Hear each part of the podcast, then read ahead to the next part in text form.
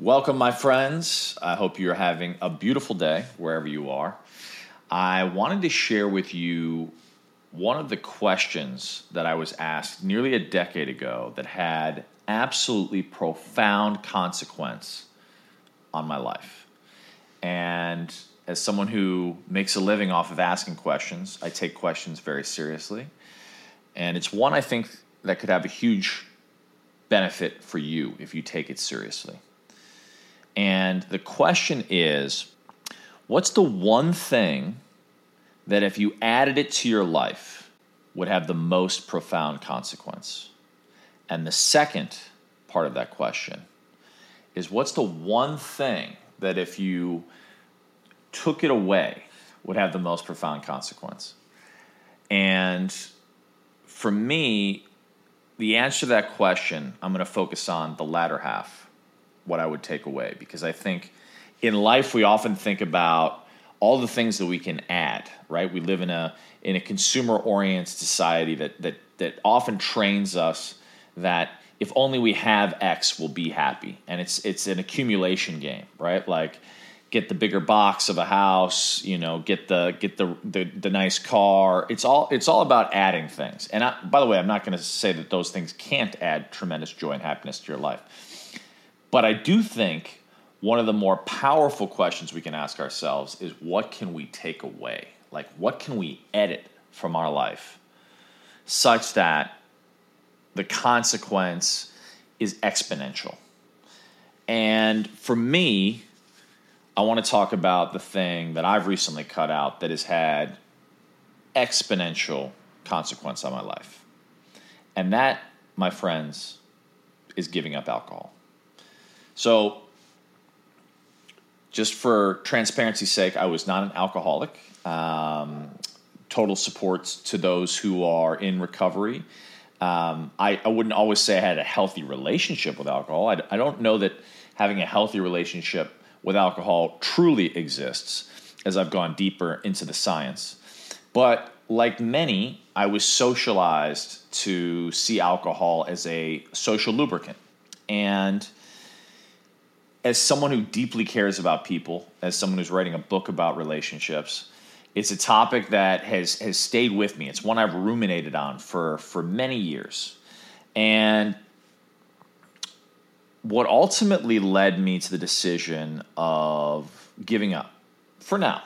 You know, I, I always say, you know, like, you know, I'm always in the listening. Should down the road I be on the coast of Italy with my future wife, and she wants to have a glass of red wine, and it feels exactly right. I'm not saying I will never have a drink again, but I am saying that by and large, I have come to see alcohol for what it is, which is very attractively packaged poison. Uh, and what I mean by that is, you know, we there's this sort of biological aspect as as it relates to alcohol, there's the social and psychological aspect. And I've done the cost benefit analysis. And I've tried I tried everything. You know, I was like, you know, maybe if I just drink dry red wine, you know, it, it'll be fine. And what I kept coming back to, and I imagine if you're watching this video, you may be thinking about, is why would I consume something that ultimately causes me to have a compromise next day slash potentially days. Um, why would I, you know, granted, there are some nights, keeping it real talk, where I was out with my friends and I, I had some good times. And, and some of those good times involved alcohol. But I also had a lot of not so good times and a lot of days after where I felt like crap. And I noticed that my biggest downs, both the day after, but also like when I really stepped back, like my progressive like seasons where I was like in more of a depressive mood, oftentimes were catalyzed by alcohol. And the expense was significant, right? Like there's the material expense where literally I would spend, you know, hundred. I lived in New York City, so that was not that was not hard. That was three three cocktails with tip, but um, I would spend hundreds of dollars. Um, I would then eat poorly the next day, and therefore, uh, you know, need to do all the things to get myself back to where I was. And it was this kind of this constant game of of trying to get back to to kind of to basics to homeostasis. And the whole reason being that you know we're socialized to believe that consuming alcohol somehow enhances our our you know maybe it reduces our anxiety or, or makes it e- for easier for us to talk to other people or for whatever reason we we somehow see it as this this social lubricant.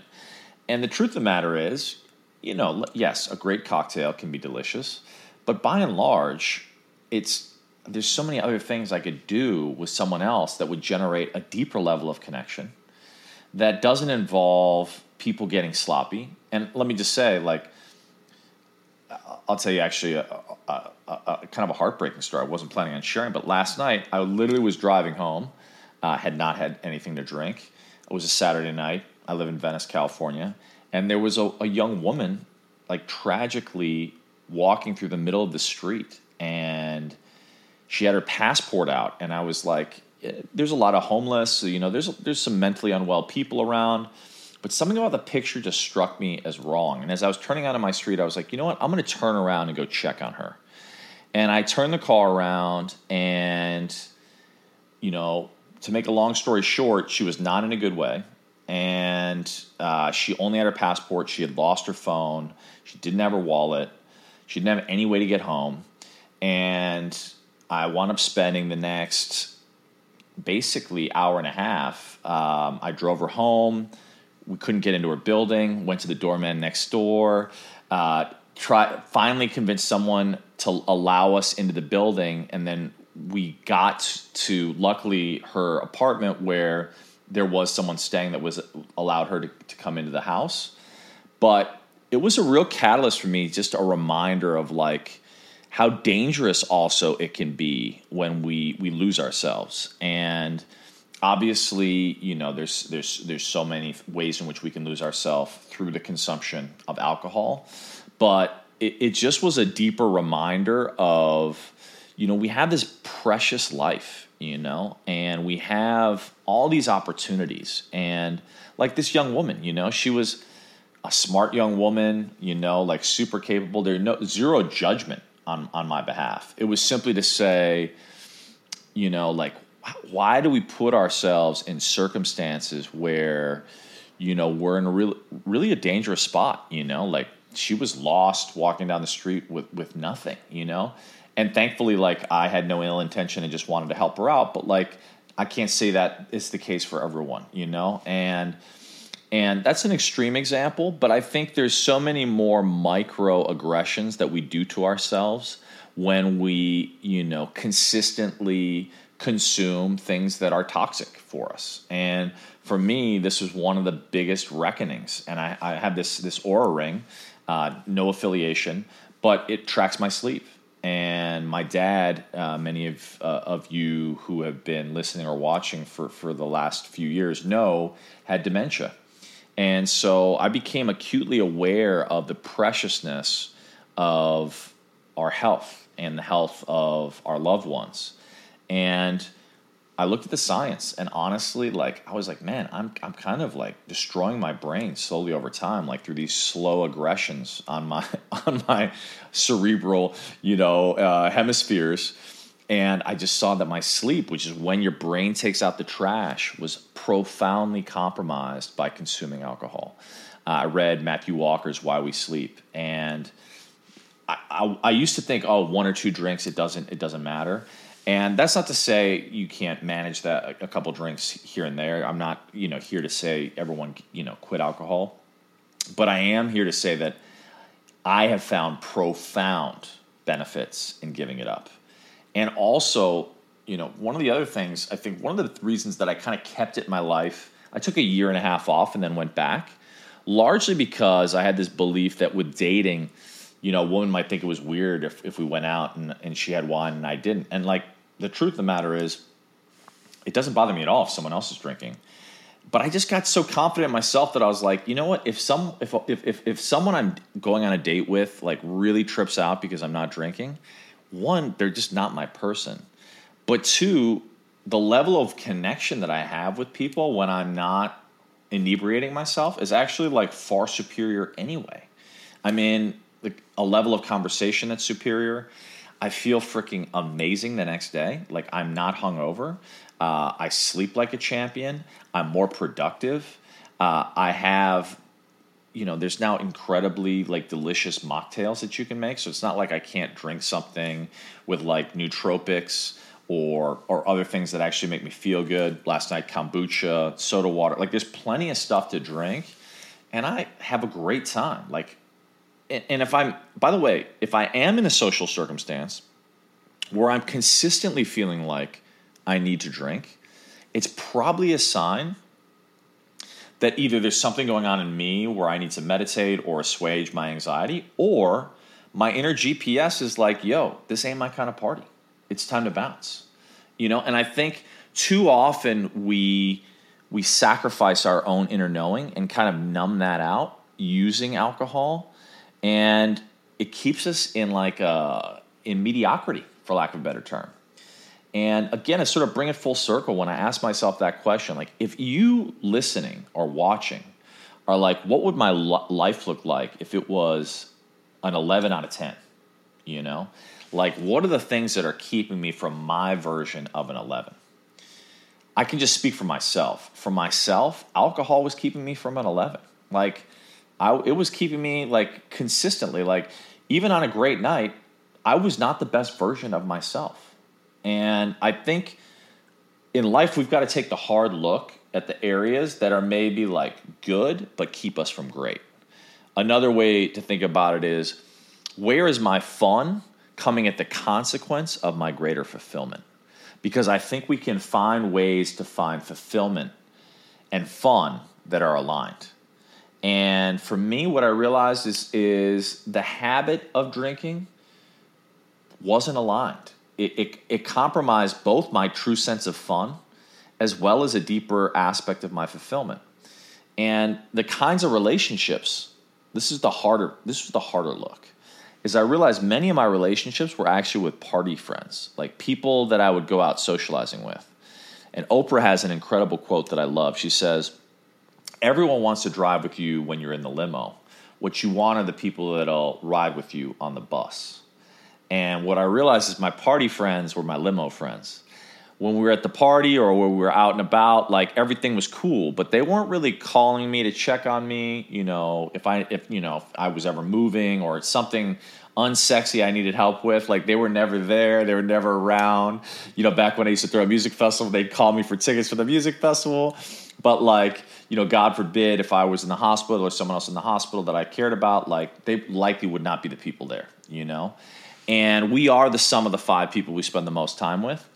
And if you if most of the people you're socializing with are the cats you like grew up with who are like, you know, still drinking at the same bar, you know, decades later. By the way, not to vilify anyone who's chilling in the na- local, you know, neighborhood spot. It's just to say you got to recognize the people and the behaviors that you're surrounding yourself with. That's like your social nutrition. And when we think about our social nutrition, it's key to think about who are the people that are elevating us to be the highest versions of ourselves, right? Like, what is that version of 11? And I'm not saying society's version of 11, your own defined version of an 11 for you. And what I will just share is for me, alcohol didn't play in the equation. And so for now, it's not it's not part of the mix. And I can say definitively having taken multiple periods for those who are thinking about doing it. You know, take 30 days off. Uh, my friend Lewis Howes challenged me in 2015 to take 30 days off, and that 30 day period actually was the genesis for a whole new chapter of my life. And uh, it wound up actually the catalyst for a meditation uh, event that I wound up getting to host with His Holiness the Dalai Lama in 2015 for his 80th birthday. Subsequently, I did a year and a half off alcohol and that actually coincided with my father's passing. and being totally sober for that precious time, being able to hold his hand, being able to be fully present with all the emotions during that really challenging but really beautiful time is something I am so profoundly grateful for. And yeah, when I think about all these beautiful moments in life, like I don't want to forget them. I don't want to have dull memories of them, you know? Like if we if you are alive watching this video, listening to this podcast, and you have your health and time ahead of you, you have won the lottery, my friend. Like that is true wealth. And so the question I would ask is how are you using that time? How are you investing that time? With whom? And and are the things that you're surrounding yourself with adding or taking away? Like there's a concept I love batteries and black holes. People can be batteries, people can be black holes. Substances can be batteries, substances can be black holes. And for me, what I realized is alcohol on measure was a black hole in my life. And so I would encourage you, if you're thinking about taking some time off alcohol, to just think about like the ways in which it is either of service or not of service to you. And of course, there's incredible research out there. You know, I've done the deep dive um, on you know consequence on sleep, consequence on the brain, etc. But I can just say, from a social point of view, it, it, it's not what it's hyped up to be. I have a great time not drinking. And if this is something that you're curious about, uh, please leave your thoughts below in the comments. Um, if you've if you've taken on a challenge yourself and found any success, uh, leave them below in the comments. I'd love to know your thoughts. I'd, I'd love to hear anyone who takes on a challenge of going off alcohol, um, what they what they feel on the other side of that. You know, I think so oftentimes our inner thermostat lets us know how we truly feel about something. And that was the other piece for me. Alcohol was like, I would take these 30 day periods off, or I'd do like a 60 day, and my intuition was so strong. I was so attuned to myself, like a like a musical instrument, you know. And my music was was was was in resonance. And then as soon as I would drink, it was like it was like I was in San Francisco, and the antenna that was up, you know, the clouds came in, the fog came in. Wasn't necessarily inherently bad, but all the work I'd done to sort of clean the vessel that was me, to sort of tune my instrument, was all of a sudden out of tune and so, whatever you guys need to do to tune your instrument, I'd love to hear about your song and the music that you're making. So, go ahead and uh, leave a comment below. Let me know if you're taking on uh, a no alcohol challenge. If so, for how long? And for those who are are doing so, what are you finding to be helpful in the process for for others who are considering it? Thank you guys for listening. Uh, so appreciate you and let's go.